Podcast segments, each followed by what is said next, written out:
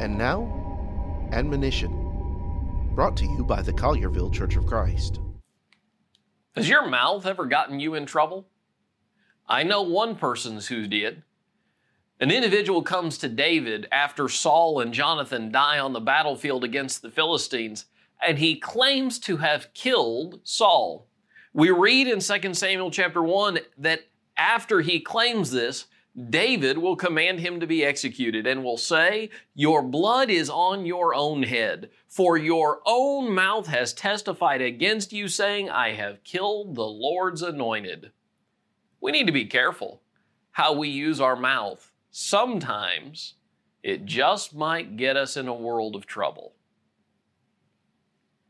For more from the Collierville Church of Christ, visit colliervillecoc.org.